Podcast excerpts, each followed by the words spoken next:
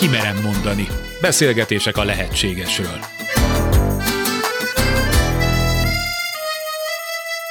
Hazánkban mind gyakrabban tapasztalunk extrém időjárási viszonyokat, és a klasszikus négy évszak is, mintha eltűnőben lenne.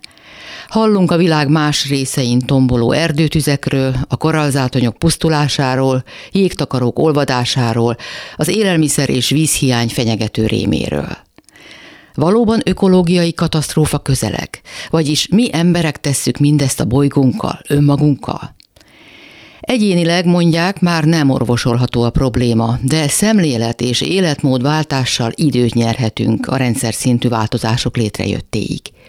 Így van ez? És ha igen, hogyan tovább? Sugár Ágnes vagyok, köszöntöm Önöket. Ez a Kimerem mondani adása, beszélgetések a lehetségesről.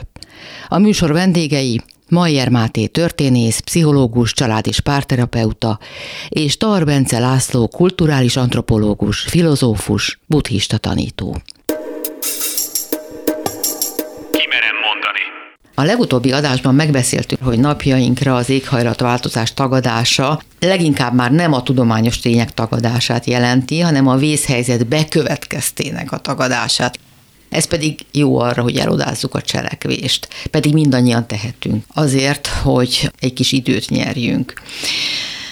Az elmúlt adást, ha valaki meghallgatja, hát joggal érezheti azt, hogy hol a kiút, mi a kiút ebből az egészből. És nagyon sokan vannak olyanok, akik valódi pánikot élnek meg, vagy igazi szorongást. Ők a klímaszorongók, akik nem csak azzal foglalkoznak állandóan, hogy hogyan tudnának változtatni, hanem emiatt aggódnak is, akár kóros formában is.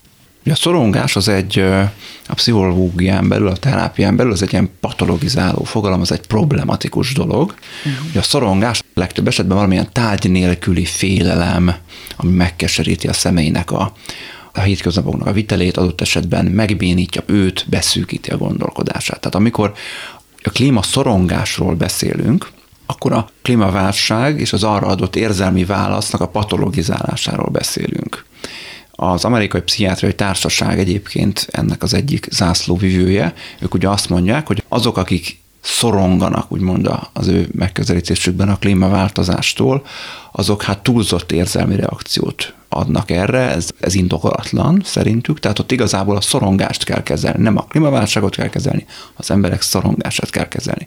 Ugye ezzel szemben a kritikai pszichológia képviselői meg a klímagyász kifejezésről beszélnek, ezt a kettőt így párban érdemes tárgyalni, ezért hozom ide, ami pedig azt mondja, hogy, hogy ez egy jogos rossz érzés, szomorúság, amit annak kapcsán érzünk, hogy egy olyan rendszerben élünk, amelyik ökológiai válságokhoz viszi el az emberiséget nagy eséllyel, és hogy valójában a rendszert kéne megváltoztatni. Az érzések rendben vannak, sőt, ezek az érzések lehetnek, ha nem túlzott mértékűek a félelmek, akkor ezek az érzések lehetnek a motorjai a változásnak, hogy akkor akarjunk változtatni. Ez lehet pont az a szenvedésnyomás, amiről a legutóbbi adásban beszéltünk. És még egy gondolat ide, mert azt gondolom, én személy szerint az igazság a kettő között van. Tehát olyan ember is van, aki valóban egy nagyon nagy fokú szorongást él meg, amit a klímaváltozáshoz társít, de sok esetben ez elmaszkol, ez egyébként az életében meglévő valamilyen más problémát, és azt vetíti erre rá. Azért jó, hmm. hogy mondod, mert olvastam ilyen kijelentéseket, hogy csak azt fenyegeti a klímaszorongása, aki nem stabil, aki nem harmonikus személyiség, aki egyébként is szorongásra hajlamos. Na most, ha körülnézünk napjainkban a világban, az elmúlt adások másról sem szóltak, az összeesküvés elméletek kapcsán is, hogy mennyiféle bizonytalan elem vesz minket körül nap, mint nap. Szerintem ma nincs ember, aki ne szorongana valamitől. Nem csak neveltetés és józanész kérdése manapság. Igen, az ökoszorongást én is úgy fogalmaznám valahogy meg, hogy ez a természeti környezet pusztulásától való, de nem specifikus félelem. Tehát nem tudjuk konkrétan megragadni azt, hogy mitől félünk, csak azt látjuk, hogy pusztul a természeti környezet, szembe a gyászsal. Én a szorongás és a gyász között azt tartom legnagyobb különbségnek, hogy a gyász viszont mindig specifikus. Ott van egy konkrét tárgya annak, valamit elvesztünk. Például egy klímagyász az felfogható úgy, mint hogy tudom azt, hogy mondjuk egy bizonyos környezeti változás miatt egy konkrét faj mondjuk kipusztul, akkor a faj pusztulás fölött érzett gyász, az már tekintett ökogyásznak, hogy jaj de kár, mert kihalt a csillámsejtű papucsállatka. És most én azért hozok ilyen példát, mert legtöbben nem is olyan tudatában ennek, mikor erre rávilágítanak, akkor úristen, tényleg ezer és ezer faj hal ki évente? Mert körülbelül ilyen nagyságrendről beszélünk. Ezt már a múltkori adásban említettük, hogy ennek van egy teljesen természetes mértéke. Visszaidézem, hogy egy millió év alatt körülbelül az élőfajok 10%-a természetes módon kihal.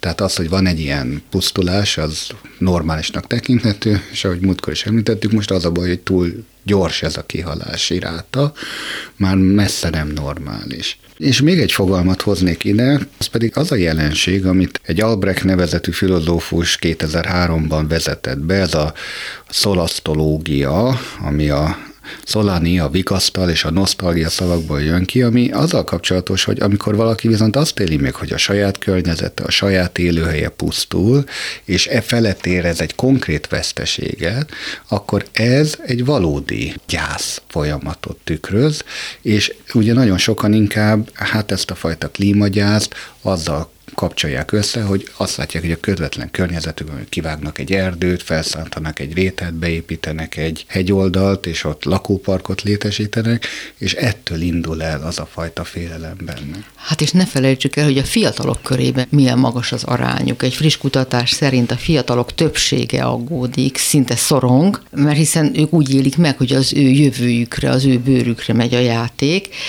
Egy nemrégi felmérés szerint világszerte csak nem minden harmadik ember, 72 százalék retteg attól, hogy a globális klímaváltozás személyesen ártani fog neki. A fiataloknak 77%-a szerint ijesztő jövő vár rájuk az éghajlatváltozás miatt.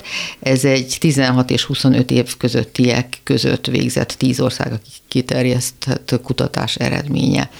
Hát ez azért éppen elég ahhoz, hogy a mindennapjaikat megkeserítse és a jövőképüket sötétre fesse. Így van, olyannyira, hogy ha ezt egy picit történeti kontextusba helyezzük, akkor mondjuk a 80-as években, amikor azért már úgy volt szó itt-ott médiában az ökológiai válságról, akkor az unokáink vagy a dédunokáink idejében majd lesz ebből gond, mondták akkor. A 90-es években ez már az unokák lettek, aztán a 2000-es években már a gyerekeink, és most már arról van szó, hogy már a mi életünkben lesznek problémák, amikkel nekünk szembesülnünk kell. Nem egy kutató mondja, hogy ennek az évtizednek a végére az a nyugati civilizáció, amit ma ismerünk, az fenntartatatlanná válik. Nem sok hét év. Nyilván emiatt van ez a, ez a magas szám, hogy akkor a fiatalok szoronganak, mert ezzel az információval találkoznak. Hogyha megnézik az IPCC-nek a jelentéseit, ugye ez egy ilyen kormányközi tudósokból álló szervezet, akik néhány évente csinálnak egy nagy átfogó tanulmánykötetet, nem egyet valójában, hanem többet, ami mindig elmondja, hogy hogy látják most, hogy hova jutottunk a korábbi modellekhez képest, tehát van egy visszatekintés, és van egy előretekintés, egy prognózis, hogy a mostani modellek szerint, ha így, ha úgy, ha amúgy halad az emberiség, akkor mi lesz velünk, ez hogy fog az életünkre adni.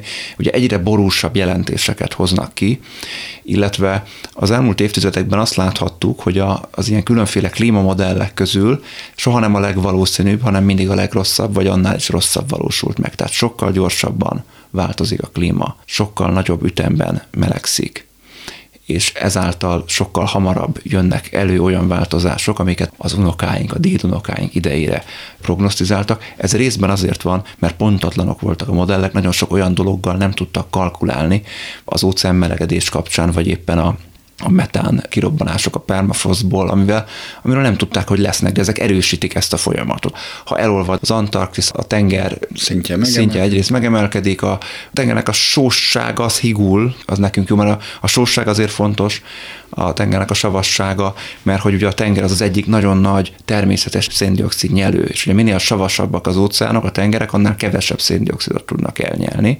A másik ilyen nagy nyelő az pedig az erdőállomány, azért nem kéne írtani azokat olyan nagy lelkesedéssel, különösen Dél-Amerikában meg Ázsiában, ahol még vannak, mert ugye itt már kiirtottuk. Tehát, hogy itt innen mi nagyon könnyen mondjuk meg a világ másik részeinek, hogy ők hogy éljenek, mert ezt már mi megcsináltuk az utolsó természetes nagy erdőfelület az Lengyelországban, azt most írtják éppen ki. Pont ezek a problémák csökkentik a szorongást, ugyanis tárgyasíthatják a félelmeinket, hogy mitől is kell félni, például az erdőírtástól, például a antarktiszi jég rétegeknek az elolvadásától, a permafrostból kiszabaduló nitrogéngázoktól, mert ezek most már valódi változások, amelyekre lehet valódi válaszokat is adni. Ugye a szorongást általában az okozza, hogy nem tudjuk, mitől kell félnünk, nem tudjuk nevesíteni a kiváltó okokat, egyre jobban értjük ezeket a folyamatokat, egyre jobban látjuk a kiváltó okokat, ami azt jelenti, hogy van mivel megküzdenünk. Ha már az erdőírtásról beszélünk, hogy igen, mi már megtettük, ezért tiltjuk azoknak az országoknak, akik még nem tették meg. De hogy hozzak pozitív példát? Elképesztő béretű új erdősítési programok voltak az elmúlt egy évtizedben, és hihetetlen hatalmas területeken terepítik újra a fákat. Indiában például a egyenlítői égövben egy hihetetlen újraerdősítő program van, Észak-Afrikában a Szahara megállításának egy elképesztő méretű újraerdősítési oktatási programja zajlik, tehát most már tudunk konkrét lépéseket és válaszokat tenni, mint emberiség, de itt a, a valódi kérdés számomra az, ami csökkenti a szorongást, hogy itt a helyi környezetedben te megteszed ezt, uh-huh. és mindig ez a kérdés. Uh-huh. Igen, igen, csak hogy a múltkori adásban amellett tette el a Garast Máté, hogy valami keveset számít az egyéni közreműködésünk, a saját ökolábnyomunknak a mérséklése, a hétköznapi tetteink, de ahogy akkor megegyeztünk ebben, a mindennapi közérzetünk, a lelki állapotunk szempontjából meg nagyon is sokat számít, meg hát a tudatosodás, a tájékozódás szempontjából is. Itt is meg kell kérdeznem, amit mindig, hogy mikortól számít a szorongás vagy a gyász veszélyesnek? Mikor lépj át azt a mértéket, amikor már nem oké, már nem a folyamatokra adott természetes reakció? Hát amikor az történik, amiről az amerikai pszichiátriai társaság beszél, hogy az embernek az egyéni életét kezdi el fölzabálni ez a szorongás, már nem tud úgy létezni, már beszűkül a tudata, már csak ezzel foglalkozik, nem tudja ellátni magát, a munkáját, nem tud kapcsolódni másokhoz, vagy csak ezen keresztül folyamatos szenvedést él meg, nem alszik emiatt, rosszul eszik, ilyen-olyan szomatizációs tüneteket produkál. Tehát amikor ilyenek történnek, akkor azt gondolom, hogy kell kezelni a szorongást, mert az az egyén életvitelét borzasztóan megkeseríti, megnehezíti. Ettől nem lesz nagyobb a lendület, hogy akkor megváltoztassuk ezt a rendszert, ettől csak ő fog jobban szenvedni. Tehát én attól lehetek jól, hogy egyébként egy ökológiai válság sorozat felé megyünk, mert ugye nem egy válság lesz, hanem ugye sok. Másrészt hogyha én ettől rosszul érzem magam, attól még ugyanarra megyünk. Van egy felszabadító része is ennek a, az egyéni szinten ezt nem tudom megváltoztatni, tehát ha ez nem az én felelősségem, akkor ugye nem nekem kell szégyenkeznem a tükörbe. Tehát, hogy ennek van azért egy ilyen pozitív olvasata is. A gyászhoz egy picit kapcsolódnék, amiről pár perc Bence beszéltél, mert mondtad azt, hogy mondjuk egy faj kihalást lehet gyászolni. Azt hiszem a másik, amit nagyon lehet gyászolni, az az életmódunknak a megváltozása bizonyos zöld gondolkodók, azok nagyon azt mondják, hogy erről ne is beszéljünk, hanem vetítsünk előre egy pozitív jövőképet, egy másfajta értékrendszer szerint berendezett életet, és annak az előnyeiről beszéljünk, azzal győzzük meg az embereket a változásról. Bizonyos tekintetben igazuk van, kell egy pozitív jövőkép, nagyon is. De azt sem érdemes szerintem elhazudni, hogy amikor ez a világ megváltozik, és nem úgy fog megváltozni, mint az amerikai katasztrófa filmekben, azt látjuk, mert ez egy folyamatszerű, egy lassú változás lesz, mint hogy most is az, akkor amikor ez bennünk tudatosul, bizonyos pontokon, akkor ezt nagyon sokan először veszteségként fogják megélni, amit el fognak gyászolni. El is kell gyászolni, és ezzel nincsen semmi baj. Szész a folyamatnak a jövő időt kijavítottad, mert valóban itt a dolog, és akkor most megint tisztázzuk, hogy mit is értünk pontosan ökológiai válság alatt, milyen tünetei vannak, mi az, amit már most konkrétan tudunk és tapasztalunk. Vegyük sorra. Én hagy kapcsolódjak még, bocsánat Mátéhoz, de válaszolva a te kérdésedre is, hogy a közvetlen környezetünk megváltozása fölött érzett gyászosság, hogy ez a szolasztalgia, ahogy az előbb mondtuk, hogy Magyarországon a falvak elnéptelenedése ilyen például, az urbanizációs folyamatok felerősödése, a vidéki falvakban élő fiatalok nem akarnak ott maradni, és azt a hagyományos, mondhatjuk, hogy kicsit természetközelibb életformát élni, mert kényelmi szempontok alapján inkább választ egy városi létet, ahol nem kell gazdálkodnia, vagy egyáltalán nem kell azt a fajta ökológiai rendszert működtetni, ami év ezredek alatt alakult ki. De legyen évszázadok alatt mondjuk a magyar klasszikus falusi társadalmakat kialakította. Igen, ebben lehet egy ökogyász látni, hogy megváltozik a magyar falu közösség, megváltozik egyáltalán a természethez való viszony, ezt a permakultúrás, hagyományos gazdálkodó szemléletet felváltja egy monokultúrás, ipari, gazdasági szemlélet, és akkor aki marad arazgazda, az inkább az mennyiségre, a hozamra próbál koncentrálni, ezt is el lehet gyászolni. Azt gondolom, hogy ez egy természetes folyamatnak a része, és nagyon sokan vannak, akik egy tudatosabb szemléletváltás követően esetleg pontosan elhagyják ezt az industrializációt, az urbanizációt, és egy egyszerű környezet iránti vágyuktól vezérelve mondjuk visszaköltöznek oda. Szerintem helyesebb, hogyha ökológiai válságokról többes számban beszélünk. Ez nem egy, nem egy ilyen homogén dolog, hogy van az ökológiai válság. Tehát egészen mást jelent Dél-Szudánban az ökológiai válság, meg a Dél-Alföldön meg egészen más jelent Kelet és Nyugat-Magyarországon. Tehát még az Alföld sivatagosodik, addig mondjuk Nyugat-Magyarország nem sivatagosodik, csak melegszik. A Kárpát-medence hatás miatt itt egy másfélszeres szorzó van a melegedésben, ezt csak úgy zárójelben mondom. Ugye mikkel lehet találkozni, tehát akkor most hegyezzük ki csak Magyarországra, mivel itt mondjuk hallgatók is találkoznak. Nyaranta hőhullámokkal, enyhetelekkel, és az enyhetelek következtében ide beáramló invazív fajokkal, például poloskák, olyan poloskák, amik eddig itt soha nem voltak, azok az elmúlt években jöttek be. Egyébként vírusok is ugyanígy tudnak bejönni. Aztán szárasságok, villámárvizek. Ugye nem kell nagyon nagy emlékezet, mert ha tavalyi híreket nézzük, akkor Németországban például egy durva villámárvizek voltak. Magyarországon is egy évtizede volt ilyen utoljára, lesz még. Tehát ártérbe nem javaslom senkinek, hogy költözzön, pont emiatt. A hőhullámok ráadásul hosszabb ideig fognak tartani, tehát többször lesz, és hosszabb, hosszabbak lesznek ezek. Megváltozik az itt termeszthető növénykultúrák összetétele. Nagyon sok minden számára kedvezőtlen, még mások számára pedig kedvezővé alakul a melegedő környezet. Például málna. Tavaly, tavaly előtt az elmúlt években már alig lehet málnát venni. Állítólag Lengyelországba költözött, mert számára ott már kedvezőbb hát az időjárás. A málna költözése azért nagyon nagy részben amiatt is van, mert hogy nincsenek az idény munkások, akik leszedjék ezért is költözött Lengyelországba. De van ennek egy ökológiai része is, bár ugye tavaly a szárasság, a nyári szárasság az nagyon sok mindennek betett. A négy évszak eltűnik, két évszak lesz amikor mondjuk ökológiai válságról itt a Kárpát-medencében gondolkodunk és beszélünk, akkor ezek azok, amikkel lehet találkozni. Rendkívül megerősödött széljárás, nagyon gyakori erős szél, ami korábban mintha nem lett volna. Így Igen, van. csak ami, most amit így emlegettek, ez tulajdonképpen a táptalaj ennek a klímadepressziónak, hogy nem úgy van, mint volt régen.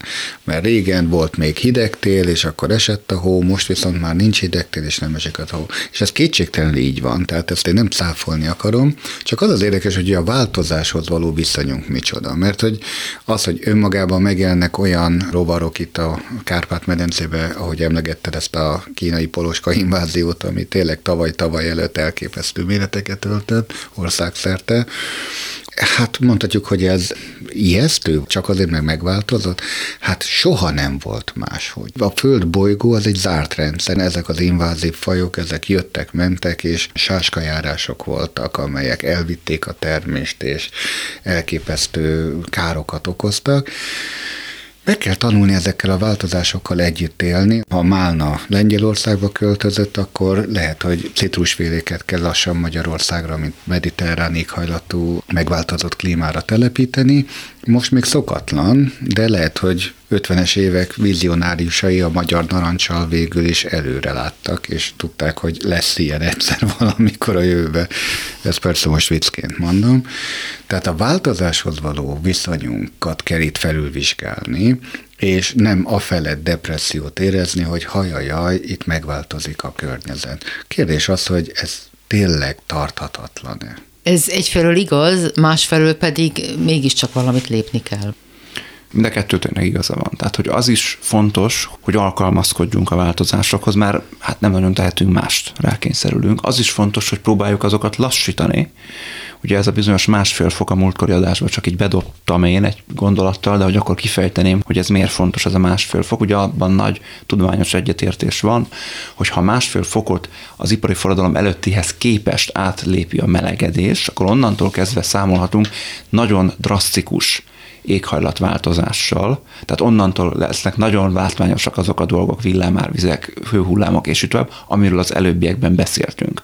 Hogyha még tovább melegedik, utána már csak akár ilyen tized fokokat is, akkor ezek nagyon-nagyon érzékelhetően egyre súlyosabban, egyre hosszabban, egyre durvábban jelentkeznek, egyre nehezebb lesz ezekhez alkalmazkodni. Ugye az invazív fajok mindig is voltak, ami most új, hogy most sokkal nagyobb számba jönnek, és ugye itt nincs természetes ellensége például a poloskának. Van. Ez a nagyobb. És ennek lehet az a következménye, hogy mondjuk a helyi ökoszisztéma miatt összeomlik, mert nem tud hozzá alkalmazkodni.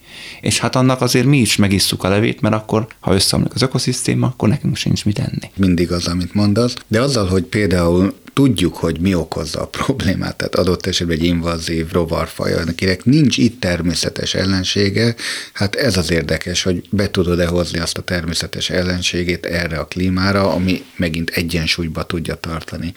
Itt nem a klímaváltozás feletti depresszió a megoldás, hanem az, hogy a változások tükrében Tudunk egy új ökológiai egyensúlyt teremteni, egyébként ez egy rövid távú megoldás, hosszú távon pedig mit tud valóban minden egyes egyén önmaga azért tenni, akkor mondjuk egy korábbi állapotot helyre tudjunk állítani. És mondok konkrét példát, ugye emlegetted itt Európában elképesztő méretű erdőírtásokat. Gyakorlatilag a 19. század végén Európa nagy erdeit mind egy szálig, egyébként elsősorban a gőzgépek miatt ugye kiirtották, meg a vasútnak köszönhetően. Ma már mindenki tudja, hogy körülbelül egyetlen egy embernek a széndiokszid fogyasztását 10 fa elegendően tudja pótolni. Tíz lombosfáról beszélek itt. Ha, ha mindenki csak arról gondoskodna életébe, hogy elültessen tíz darab fát, akkor legalább lelkiismerete tiszta lehetne, hogy legalább amit ő belélegez, az pótolta. Ezzel természetesen nem pótolta azt a mérhetetlen mennyiségű egyéb elhasznált oxigént, amit nem emberek használnak el ebben a világban. Az elv, amit mondasz, az nagyon-nagyon szimpatikus. Szerintem, hogyha hallgatnak bennünket, a témában járt a szakértők, akkor legalább kétszer sziszentek fel azon, amit mondasz. Ezt csak azért hozom be, hogy, hogy mennyivel bonyolultabb ez a, ez a dolog, mint ahogyan erről szoktunk gondolkodni. Ugye Ausztráliában volt olyan, hogy akkor behozták a fajt, ami, ami majd az ökológiai egyensúlyt megtartja, aztán utána az borította föl mm. még jobban. Tehát, hogy ha bármilyen új fajt behozol, az mindig fog valamit csinálni a helyi ökoszisztéma, és nem biztos, hogy azt, amit te szeretnéd. A másik, hogy a faültetések azok nagyon-nagyon jók, és nagyon fontos az a rekultiváció, de sokszor ezt ész nélkül csinálják, és hogyha nincs elég talajvíz, akkor egyszerűen kiszáradnak a fák, igen. és akkor nem három új, hanem tíz halott fád lesz a végén. Mit szólsz ahhoz a számhoz, hogy itt a hőmérséklet emelkedést emlegetted?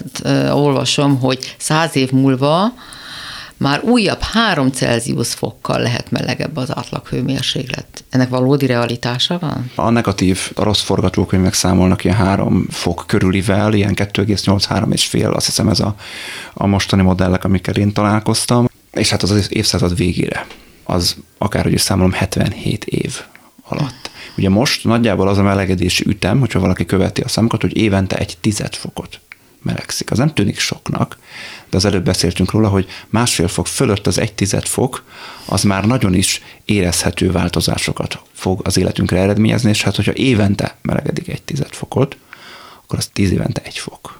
Hát inkább az az érdekes, hogy milyen változásokat hozhat ez a fajta klímaváltozás, ha már itt a, a következő évtizedet emlegetted, hogy ahogyan ezek a éghajlati zónák elvándorolnak, és egyre északabbra kerül mondjuk, vagy délebbre, attól nézzük a lakhatósági övezet, korábban is így volt. Tehát ez, ez azt jelenti, hogy ez hozza magával azt a természetes emberi migrációt, követve az éghajlatot, ugye más területekre vándorol, és korábban lakatlan területek lesznek lakhatóak, az eddigi lakhatók pedig lakhatatlanok. És inkább ez okozza, én azt gondolom, a gyászt, ugye visszatérve oda, hogy a saját természeti környezetünknek hogy az élőhelyünknek az eddig megszokott változásai esetleg kikényszerítik, emlegetted talán ebbe az adásba, hogy a közel-kelet ugye annyira felforosodik, hogy tényleg lakhatatlanná válik, hogy mi fog az ott élő százmilliókkal történni, hova fognak ők akkor elvándorolni, ki az, aki befogadja őket. És hát tudjuk azt, hogy a nagyon gyéren lakott égövek, mint Norvégia, amely például 4 millió lakossal számol, vagy Ausztrália, ahol még mindig, ha jól tudom, 8 millió alatt van a lélekszám, elképesztő területeket birtokol, lehet, hogy ezek lesznek az emberiség jövő területei, vagy maga az Antarktisz. Nagyon-nagyon fontos, amit mondasz, ugye eddig a természeti oldalról fogtuk meg az ökológiai válság kérdését, most akkor nézzük a társadalmi oldalt, amiben óriási a konszenzus, ebben azt hiszem egyébként politikai körökben is nagy a konszenzus, tehát ezt nem nagyon vitatja senki, hogy az ökológiai válságnak az egyik nagy társadalomformáló hatása ez a népvándorlás beindító funkció lesz. Ugye a történelemben is a népvándorlások azok jellemzően egyébként vagy helyi szintű túlnépesedés, vagy pedig ökológiai változás miatt következtek be. Ezt talán nem sokan tudják, de ez tény. Na most ha belegondolunk, hogy néhány évvel ezelőtt, amikor itt megjelentek a menekültek, akkor erre hogyan reagált Magyarország, és hogyan reagált Európa, és ez milyen problémákat okozott, akkor nagyjából ilyen másfél és három millió ember közötti számról beszélünk, és amikor klímamenekültek tömegeiről, akkor 3-400 millióról. Tehát, hogy három nagyságrendel nagyobb. Ott már nem az a kérdés, hogy ki fogadja be őket, mert ott már nem tudja a helyi rendszer semmiképpen kezelni, etetni se őket, és hát ez nyilván a humanitárius katasztrófáknak a korszaka. Hogyha ugye ez bekövetkezik, akkor ez nagy valószínűséggel a mai értelemben, politikai értelemben jobb oldalra tolja a társadalmakat, idegen ellenességet és tekintély uralmi rendszereket, hogy a beszűkülő erőforrások azok mindig a diktatúráknak kedveznek, tehát ilyen irányba tolja el a társadalmakat, illetve erőforrás háborúkat, sok esetben vízháborúkat fog kirobbantani. Tulajdonképpen az arab tavasz, ami ugye 2011-ben volt, nem is olyan nagyon régen, az nagyon sok tekintetben már a klímaváltozás miatt volt felfűtve, ugye nagyon összeért egyrészt a gazdasági válság 2008, másrészt pedig a klímaváltozás miatti a rossz terméshozam és az ételek árának a megugrása ez a két dolog összeért, és tulajdonképpen ez volt az alaptavasz mögött. Nyilván egy ilyen humanitárius katasztrófát úgy kell, vagy lehet kezelni, hogy célzottan irányítják az embereket, a tömegeket, a milliókat. Tehát nem elindulnak egy irányba, Európa felé mondjuk, amely a legkevésbé lesz képes befogadni, hanem, ahogy az előbb mondtad, az Antarktisz, vagy a nagyobb befogadó hát képességű, kapacitású helyek felé. Itt jön valóban Ágival egyetértve, hogy nagy politikai terelésről van szó, és valóban politikai akarat, hogy ezeket a kvázi lakhatatlan területeket lehet-e ember számára lakhatóvá tenni, vagy meddig tarthatók fent, mikor kiáltunk ki egy jövezetet egyáltalán lakhatatlannak. Rengeteg sok érdekes kísérlet zajlik jelenleg is ezeknek a korábban lakhatatlan területeknek a lakhatóvá tételére. Elég arra gondolunk, hogy az Egyesült Arab Emirátusok területén micsoda elképesztő városok épülnek, amik tökéletesen lakhatóvá tesznek kietlen sivatagokat, és homoktengerek közepére épülnek olyan. Na, de az milyen pénzből épül? Na hát pontosan, ezért fenntarthatatlan valóban. Tehát ez egy köztes megoldás, olyan energiaigényes városok ahhoz, hogy ott egy lakható környezetet kell, ami a széles tömegek számára nyilván nem jelentett hosszú távú megoldás. Érdekes, amit mondasz, hogy ez mind logikusnak hangzik, hogy a szélső jobb felé tolná a nemzeteket. Pedig én pont azt gondolnám, hogy amikor ilyen tömegeknek az élete múlik ezen, akkor az emberek mégiscsak belátóbbak lesznek, és felfogják, hogy őket is bármelyik pillanatban fenyegetheti ugyanez a veszély, vagy más színben ugyanez. Valahogy azt gondolnám, hogy amikor ez a dolog világméretűvé válik, főleg a mostani technikai fejlettségünk mellett, amikor ez szemmel látható lesz, hogy nem azért jönnek, mert ott nem akarnak dolgozni, hanem mert ott nem lehet élni tovább, akkor talán szemléletformálást is hoz ez magával. Vagy most én vagyok túl optimista? Nem, már múltkori adásban megemlítettem, hogy ez igenis tereli az emberiséget, ahogy te is mondod, és az emberiség politikai vezetőségét, és talán a gazdasági elitet is, hogy megoldást találjon erre. Sokféle szenárió létezik, és itt a futurológusokat érdemes ideidézni újra. A veszőparipám, ez az emberi migráció ugye más égi testekre, ami egy politikai és gazdasági agenda is. Ez egy nagyon fontos célja lehet az emberiségnek, ahogyan van is konkrét elképzelés arról, hogy most már ennek az évtizednek a végén, tehát 2030-as évek elejére állandó emberi jelenlét legyen a Holdon, hogy eljuttassák az emberiséget a Marsra, biztos, hogy a következő három-négy évben ez a technológia rendelkezésre fog állni. De és kik fognak repülni? Hát ez a nagy kérdés, hogy ki az, aki vállalja, mint első telepes azt a akár rövidebb életet, hogy kivándoroljon egy másik égitestre azért, hogy ott az emberiség megvethesse a lábán. Azt mondod, Egi, hogy, hogy nem lehet-e, hogy akkor egy ilyen szemlélet formáláson megyünk át? Hát ez azt gondolom, ez erőforrás kérdés. Tehát, hogyha lesz elég élelem meg víz, akkor ebben lehet gondolkodni. Ha nem lesz elég élelem meg víz, akkor hát egészen erőszakos eszközökben lehet gondolkodni. Mert akkor nem az a kérdés, hogy mit osztunk meg velük, hanem hogy nekünk hogy marad meg, akkor a, a mi és az ők logika érvényesül. Ugye a, az űrkolonizáció, az űrgyarmatosítás kérdése, az ma még technológiai okok miatt a távoli jövőnek a zenéje. Kérdés, hogy akkor lesz-e olyan állapotban még az emberiség, hogy tud ilyen technológiákat fejleszteni. Ugye a problematika ezzel az, hogy itt van egy lakható bolygó, amit most formálunk lakhatatlanná. Mármint a magunk számára lakhatatlanná.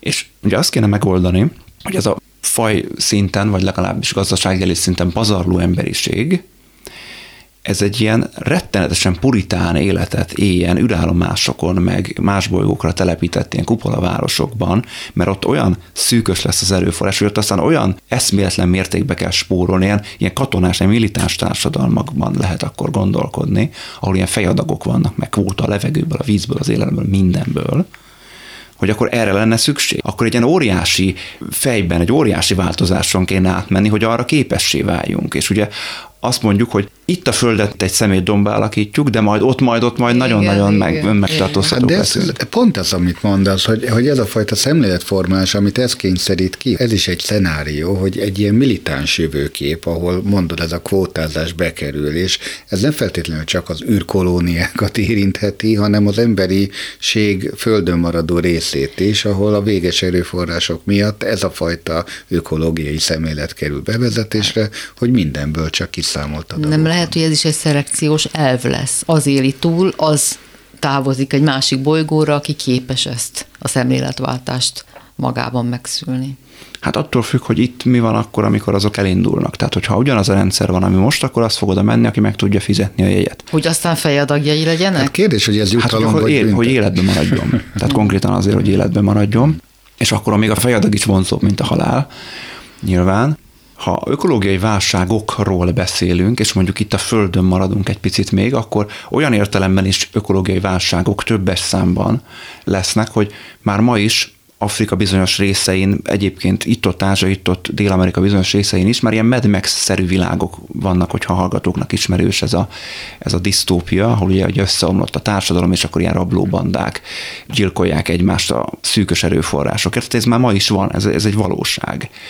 Itt Európában ettől még a közeljövőben, meg a belátható jövőben nem kell tartani. Itt egy teljesen másfajta úgymond idézőbb világ végétől kell tartani. Ugye amikor világ végéről gondolkodunk, akkor nagyon sokszor az ilyen hollywoodi filmekre, mint mondjuk a, a holnap után lehet gondolni, ahol ilyen egyik pillanatról a másikra jön egy ilyen nagy jegesedés, és akkor ott meghalnak az emberek, megfagynak, nem tudom, New Yorkba vagy valahol amerikai nagyvárosokba, de hogy ez nem ilyen. Lassú, folyamatszerű, éppen ezért nehezen észrevehető változás, de szinte megállíthatatlanul zajló változás, és mindenhol másképp megint Mátéval teljesen egyetért, hogy nagyon érdekes, hogy ezeknek a civil társadalmaknak a felbomlása, például afrikai országokban, és civilizációs válság, ami ott most sok helyen bekövetkezik, ez minek a, a következménye, de hát mindig a gazdasági egyenlőtlenség okozza ezt, és mondod, hogy Európát ez még messze elkerülheti évtizedeken át, Ugye az abszurdum inkább az, hogy élelmiszer túltermelés van ebben a világban. Nem kéne senkinek éheznie például, csak maga az élelmiszer előállításának a helye az máshol van, mint ahol szükség lenne ennek a felvevő piacára.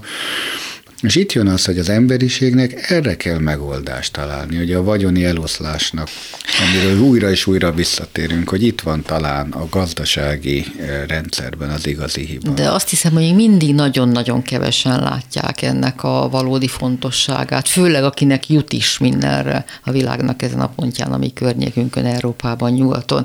Tehát ott nagyon nehezen eh, értik meg tömegek, most nem azokról beszélek, akiknek az élharcosai, vagy a fiatalok, a fiatal generáció, generációban nyilván többen vannak, de mindig nagyon-nagyon-nagyon kevesen látják ennek a következményeit. És az egészet az kellene, hogy megelőzze, hogy erről az emberközpontú szemléletről áttérjünk egy sokkal földcentrikusabb, élővilágcentrikusabb szemléletre, hogy egyszerűen felfogjuk és megértsük azt, hogy részei vagyunk ennek a földnek, a világnak, a működésnek, és nem azért vagyunk, hogy kizsákmányoljuk azt, amit a föld számunkra nyújtani tud. Borzasztóan messze vagyunk ettől a szemlélettől, én azt hiszem. Nagyon, és ezt nagyon szépen mondod, ebben pedig benne van a sérthetetlenség mítosza is, hogy az ember valamire azt gondolja, hogy ő mint faj elpusztíthatatlan, és nem látja, hogy te is mondod, hogy egy milyen elkép elképesztően finom hangolt ökológiai rendszernek a csúcsán áll ő, vagy nem is a csúcsán, de részeként benne.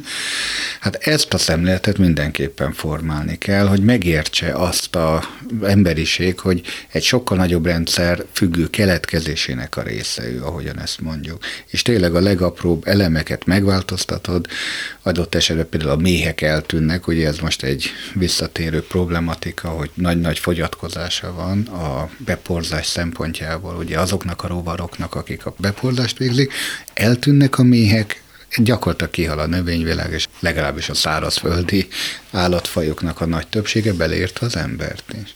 Szóval hogy ezt hogy lehetne elérni, hogy ez a fajta szemléletváltás. A fogyasztói társadalom nyilván nem szorgalmazza mindezt, szóval hogy csak a szenvedés, csak a tragédiák, csak a traumák árán. Az ember valóban ennyire nem észlény?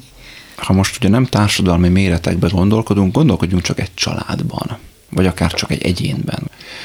Az ugye mindenkinek megfoghatóbb talán, hogy ha, ha belegondolunk az életünkbe, hogy, hogy mikor voltak ott fordulópontok, hogy mikor változtunk nagyot, akkor szerintem kivétel nélkül a szívünket tesszük a kezünket, akkor mindig valamilyen válságok előzték ezeket meg, mindig valamilyen szenvedésnyomás a vágyaink, azok irányt és célt tudnak nekünk adni, nagyon jó lehet menni azok irányába.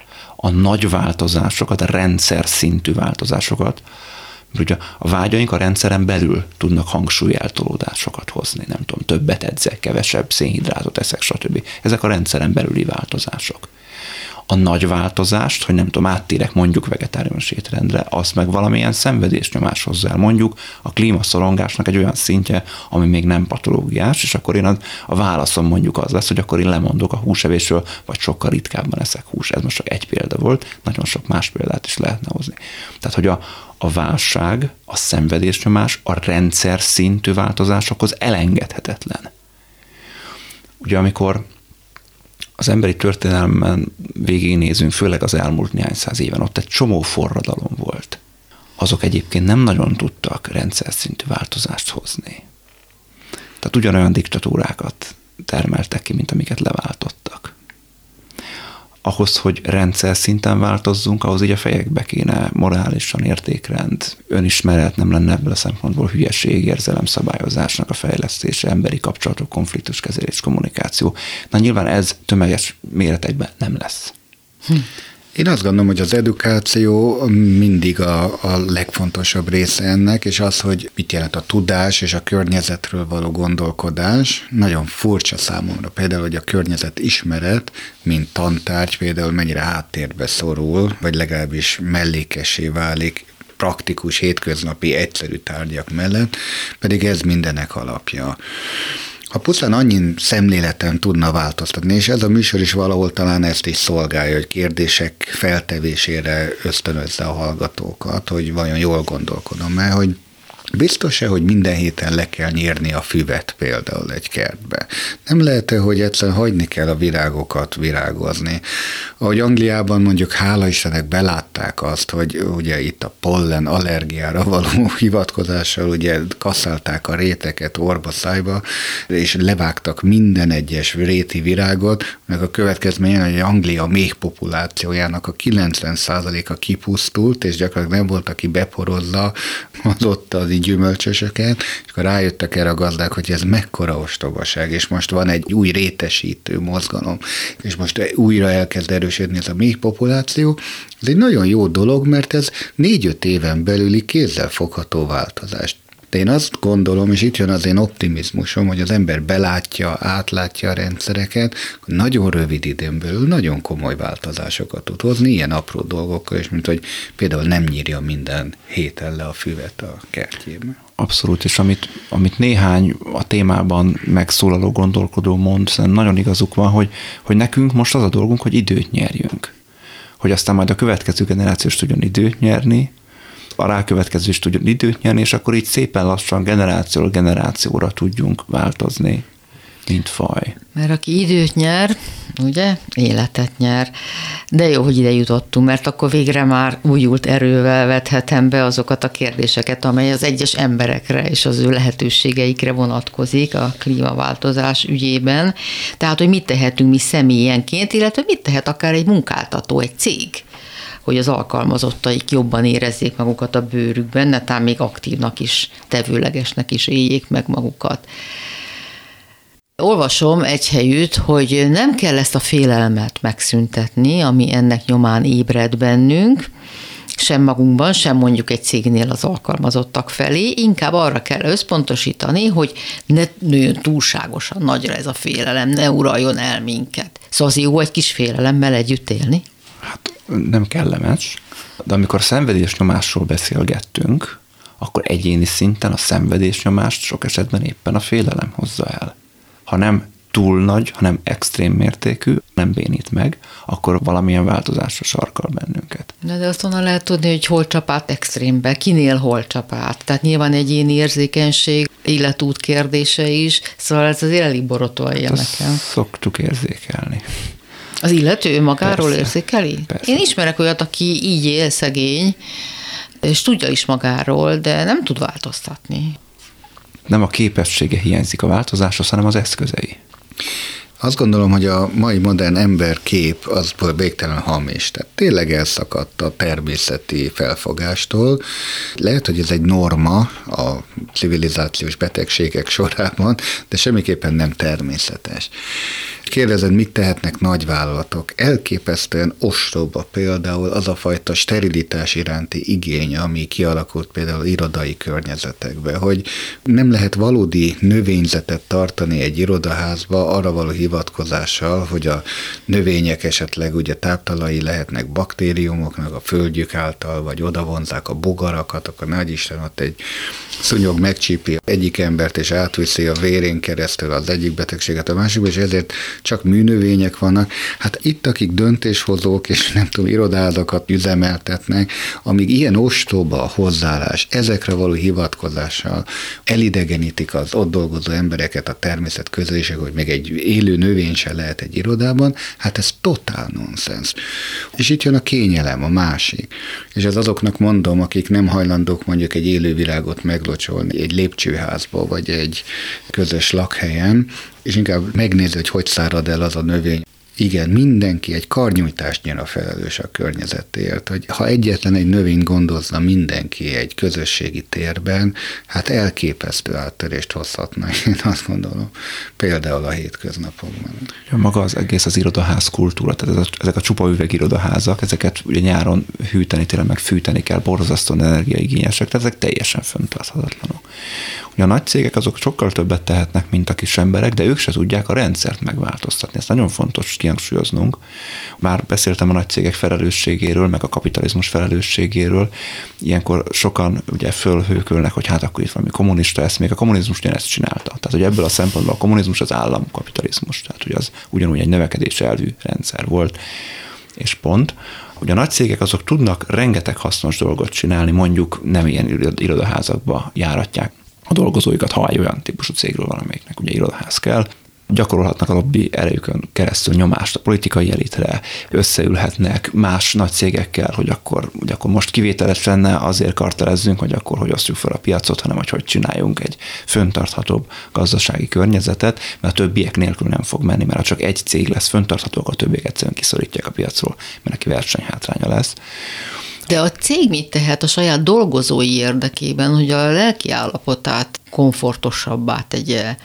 Azon túl, hogy természetesen élő növény is lakhasson abban az irodaépületben. Amit nagyon-nagyon megtehetnének, hogyha olyan munkakörnyezetet biztosítanának, és ehhez akár a négy napos munkahét, a maximum 8 óra, vagy inkább 6 órás munkanapok nagyon hozzá tudnának járulni, amik a dolgozóknak a munkából fakadó szorongás szintjét csökkentik, mert ugye a fenntarthatatlanság az nem csak az eddig nagyon sokat tárgyalt gazdasági szempontból, hanem lelki szempontból is értendő.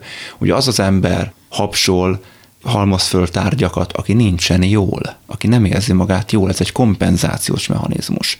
És nagyon sokszor azért nem vagyunk jól, ahogyan élünk, és annak egy nagyon-nagyon nagy százalékát azt teszi ki, ahogyan dolgozunk.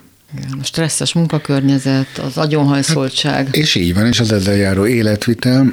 Még egy pillanatra viszont mégis visszatérnék ahhoz, amit mondtál, hogy hát ezek az üvegpaloták, és ugye ez a modern iroda, hogy mennyire tartatatlan, elképesztően érthetetlen is, hogy már mondjuk Szemirámis idejében egy Babilonban csináltak függőkerteket, mert világossá vált, hogy az ott élő nagy tömegek számára egy zöld kert, szerint, vagy ez a zöldesítés, kertesítés, irodai kert mennyire fontos lehet, hogy modern építészet hol torzult így el. Ez egy abszolút ostoba trend, ami majd zajlik, hogy lehetne ökoirodákat, ökoházakat építeni, amik ugyanannyira alkalmasak lennének, hogy ott munkahelyeket létesítsenek, hogy ez miért nem valósul meg, hát nyilván ez egy szemléletformáló kérdés, és hogy mit tehetnek akkor ugye a cégvezetők, vállalatvezetők, hívjanak meg ökológusokat, gondolják ezt végig azt, hogy hogyan lehet egy gazdaságosabb, emberközelőbb környezetet teremteni, és itt jön az életmód is, mert hogy előbb ostoroztam azokat, akik nem locsolják meg a növényeket egy irodában, ha van is,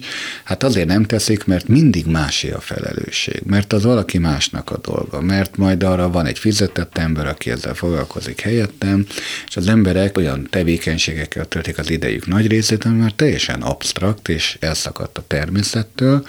Nincs meg ez a fajta gondolkodás, hogy ugye amiről az előbb beszéltünk, egy nagy egyensúlyi környezetnek egy része és eleme vagy te, Ennek része az, hogy a figyelmedet azt arra is fordíthatod, hogy egyrészt önmagaddal törődj, másrészt a környezeteddel törődj, belértve az embertársaidat. Ma már, bocsánat, de hát ez a nevelés hiányzik egy munkahelyen, és mindenki tényleg csak a munka részére és a feladataira koncentrál, és nem akar egy közösségben gondolkodni, pláne nagyobb rendszerekben. Tehát itt jön a szemléletformálásnak a rettentő nagy feladat. Akkor még mindig maradjunk a gondolkodásmódnál, mielőtt a konkrét tevékenységekre rátérnénk. Tehát ami tulajdonképpen mindig ilyen esetben ajánlatos vagy tanácsos, hogy először is el kell fogadni a tényt, a ökológiai válság tényét, és el kell fogadni a vele járó félelmet ez a lépcső ahhoz, hogy valamiféle szemléletbeli változás és ténykedésbeli változás bekövetkezzen. Ezt én mindig olyan félve mondom ezt a szót, hogy el kell fogadni. Hogy kell elfogadni? Én nagyon sokat próbáltam gyakorolni, csak személyes példából tudok kiindulni ezt az elfogadást, és amikor már azt hiszem, hogy valamit elfogadok, és akkor majd jó úton haladok a változáshoz. Ez az elfogadás mégiscsak kiderül, hogy nem maradéktalan, mert hatalmas feszültséget okoz. Tehát nem tudok megnyugodni az elfogadásban hanem ez ott hátul dolgozik. Ez nem elfogadás. Az nem. Na de akkor mi az elfogadás? Az nem elég, hogy mondom magamnak, hogy ez a része, ezzel együtt kell élni, és innen lehet tovább lépni. Én egy picit tompítanám a fogalmat, még nincs katasztrófa. Igen. Tehát ez nagyon fontos, hogy hála Istennek azért nem arról van szó, hogy minden nap árvizekkel küzdünk, és hatalmas tornádók söprik le Budapest épületeinek a tetejét, itt még nincs katasztrófa, de lehet ebből, tehát vezethet oda ez az egész klímaváltozás, hogy tényleg katasztrofális helyzetek lesznek. Tehát ez az első, hogy ezt lehet tudatosítani, hogy még nincs visszafordíthatatlan helyzet. Viszont ahhoz, hogy ez a, ez a helyzet javuljon, ahhoz valóban cselekedni kell. És ha az ember megkapja annak a felismerését, hogy ő egyénileg valóban tehet, és ide térek vissza, hogy az egyéni felelősség az miben áll, és mi az, amit az egyén tehet, akkor ezzel oldja ezt a szorongását. Én akkor mind a kettőtök egy picit kapcsolódnék, Bence hozzád úgy, hogy az szerintem nagyon fontos hangsúlyoznunk, amit néhány zöld gondolkodó szokott mondani, hogy valójában nem tudjuk, hogy mi fog történni. Vannak modelljeink, de nem vagyunk jósok. És hogy ahhoz hogyan fogunk alkalmazkodni, azt sem tudjuk. Ez a egyik gondolat. A másik, hogy Ági, arról beszéltél, arról kérdeztél, hogy hogy hogy van ez az elfogadás kérdése, hogy te próbáltál az életedben sokszor elfogadni bizonyos helyzeteket, folyamatokat. És aztán, amikor azt gondolod, te már elfogadtad, akkor egy nagy feszültséget éltél meg, és rá kellett jönnöd, hogy azt valójában te még mindig nem fogadtad el. Nyilván ebbe a feszültségbe kell belemenni. A feszültség mögött valószínűleg vannak félelmek. És az ember ezeket végig gondolja, ezeket a félelmeket, még azt is, ha tudja, hogy irreális, de attól még a feszültség ott van, azzal mit lehet kezdeni? Az én tapasztalatom az, hogy amikor úgy mélyen belemegyünk egy-egy ilyen félelembe, és tényleg nevesítjük, megfoghatóvá tesszük. Ugye a legijesztőbb az, amit nem tudunk megnevezni. Ha megnevezhetővé, megfoghatóvá tesszük, a gyökerét meg tudjuk ragadni, akkor onnantól kezdve tudok ehhez, vagy legalábbis lesz esély, hogy ehhez valamilyen felnőtt módon kapcsolódjak. Ugye akkor, amikor ez a feszültség, az a félelem, ez nagyon erősen benne van, akkor egy gyerek pozícióba megyek le hogy meg tudjam magamat nyugtatni, meg tudjak valamivel békülni, ahhoz először közel kell menni hozzá, meg kell azt nézni, meg kell azt vizsgálni. Ez bizonyos esetekben nem megy például terápia nélkül. Ez bizonyos esetekben nem fog menni otthon egy befele figyeléssel. Ez lehet, hogy nem fog menni a hétköznapokban meglévő emberi kapcsolataim által, vagy azokon keresztül. Hogyha most a klímahelyzetre fordítjuk le, a tájékozódás elég lehet? A megfelelő helyen való tájékozódás? Hogy feloldjam magamba a feszültséget, nem, arra nem lesz elég, de akkor lesznek eszközeim hogy akkor egy kicsit meg fogom látni, hogy mi is itt a probléma, kicsit próbálom megérteni, kicsit beszélgetek erről, kapcsolódok emberekhez, akik esetleg ebben már előrébb tartanak, tájékozottabbak. A más emberekkel való, a hozzájuk való kapcsolódás az, amiben egyébként majd valamennyire talán meg fogok tudni nyugodni, jobb esetben. Meg ugye, amit Bence mondasz, a felelősség. Tehát, hogyha azt látom, hogy nekem van itt valamilyen felelősségem, és akkor ehhez valamennyi cselekvőképesség is társul. Tehát, hogy akkor valamilyen kontrollom is van nekem. Hogy nem vagyok teljesen kiszolgáltatva akkor már arra tudok valamilyen választani. Tehát ha most nekem a, a száz év múlva összeomló civilizációnkkal kéne valamit kezdeni, hát arra semmilyen választ nem tudok adni. De hogy mondjuk lesz egy villámárvíz esetleg idén vagy jövőre, azzal már tudok, nem költözök ártérre és hogyha véletlenül mégis oda költöztem, és akkor egyszer csak jön mondjuk a Duna, és kijönt a római parton, ja. akkor nem lepődök meg, hogy az a lakópark az miért került víz alá, amit nem kellett volna odaépíteni, addig csónakházak voltak. És tüntetés szerveznek, hogy jaj, miért nincs gát, kétségbe esettem. Így van, maximum cölöpházakat. Szóval, hogy, hogy akkor egy kicsit így érdemes talán megfogni, ez ilyen emberléptékűbb, kezelhetőbb, és még egy fontos gondolat talán, hogy amikor a civilizációnknak az összeomlásáról, vagy a végéről beszélünk, azért is mondtam pár perce, hogy ez nem ilyen Hollywoodiasan kell elképzelni, mert a, a mi mostani civilizációnknak a vége, az nem az emberiség vége. Csak egy másfajta civilizációnak a kezdete, ami nem feltétlenül olyan nagyon rossz nekünk. Na hát, nagyon jó végszó ez a folytatáshoz. Némi optimizmust ad, remélem elgondolkodni valóval is szolgáltunk kedves hallgatóinak, de még nem értünk a téma végére természetesen. Egy hét múlva folytatjuk. Majer Máténak és Tarbence Lászlónak köszönöm szépen. Rózsa Egy Gábor és Gál Bence voltak ma is a munkatársaim. Hallgatóinktól elbúcsúzom, viszont hallásra. Kimerem mondani. Beszélgetések a lehetségesről.